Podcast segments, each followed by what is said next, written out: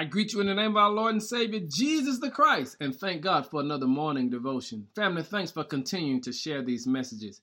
As we continue to do right, we've also learned that God repositions us for success. But today, I want to encourage you to know you're connected. When you get a chance, read Isaiah 51, verse 16 says, And I have put my words in your mouth and hidden you safely in my hand. Did you hear that? We are in the hand of the Lord, which means we are connected to God. And connected simply means to be united, joined, or linked together. And what you have to recognize is that you are connected to God.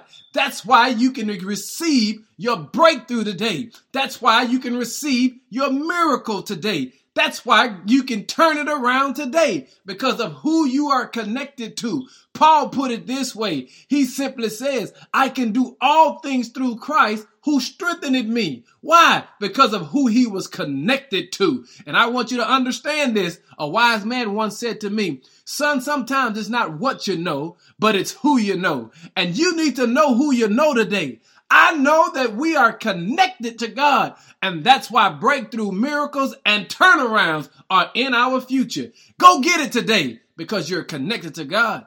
In Jesus' name, amen.